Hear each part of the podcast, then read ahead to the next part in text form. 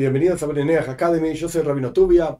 Estamos estudiando, vamos a cambiar un poquito el texto, lo que efectivamente Bnei pueden estudiar de la Torah. Y ya dijimos en las clases anteriores que pueden estudiar toda la Torah escrita, Tanaj, Torah escrita, Tanaj, o algunos lo llaman Biblia, se refiere a los 24 libros que el pueblo de Israel conocemos como los escritos concretos del pueblo de Israel, generación tras generación, las tradiciones, etcétera, etcétera. Esto no tiene nada que ver con lo que los cristianos llaman Biblia. Las traducciones cristianas de la Biblia están mal hechas. ¿Qué significa mal hechas? Por un lado hay ciertas cosas que simplemente no saben cómo traducir. Y por el otro lado son traducciones que están inclinadas para que la persona que lee la traducción lentamente y con mucha sutilidad piense de una manera determinada. Ah, el texto está hablando de este personaje que está ahí colgado, o el texto está hablando del otro.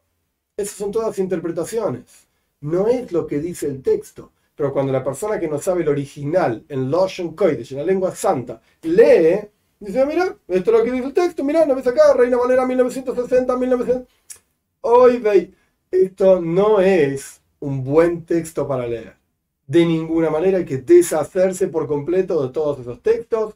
En otro lugar se puede explicar qué hay que hacer con esos textos, pero el punto es que hay que deshacerse por completo.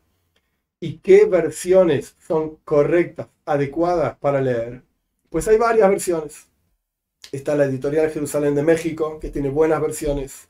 Está la editorial Quejot en Argentina, que tiene una buena versión, por lo menos de los cinco libros de, la Torá, con comentarios, con explicaciones. Está la editorial Bnei Sholem en Argentina, que también tiene una edición con comentarios, con traducción, como corresponde.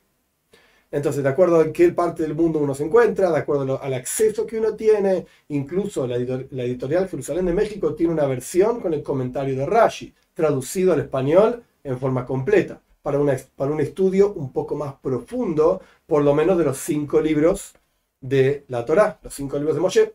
Entonces, esto ya dijimos, está bien, esto se puede, la Torah escrita. Ya explicamos el Mishne Toira del Rambam. Se puede estudiar en forma plena, en forma completa. Mishne Torah. La editorial Moach en Argentina tiene una versión que no está terminado por completo, pero tiene una versión del texto del Rambam en español, una excelente traducción. En inglés está también disponible, por supuesto. Pero bueno, nosotros hablamos español, entonces hablamos de los textos que están disponibles en español. Otro libro extremadamente importante e interesante para leer, un poco más difícil porque es ley tras ley, con bastante profundidad y desarrollo, es el Código Divino. Este libro es una traducción al español de un libro que está escrito en inglés, The Divine Code, que a su vez es una traducción de un libro original en hebreo, en Lashon Kodesh, la lengua santa. Es un libro que tiene tres volúmenes en el original y después fueron haciendo partes de esos volúmenes traduciendo al inglés y al español, el código divino de vuelta.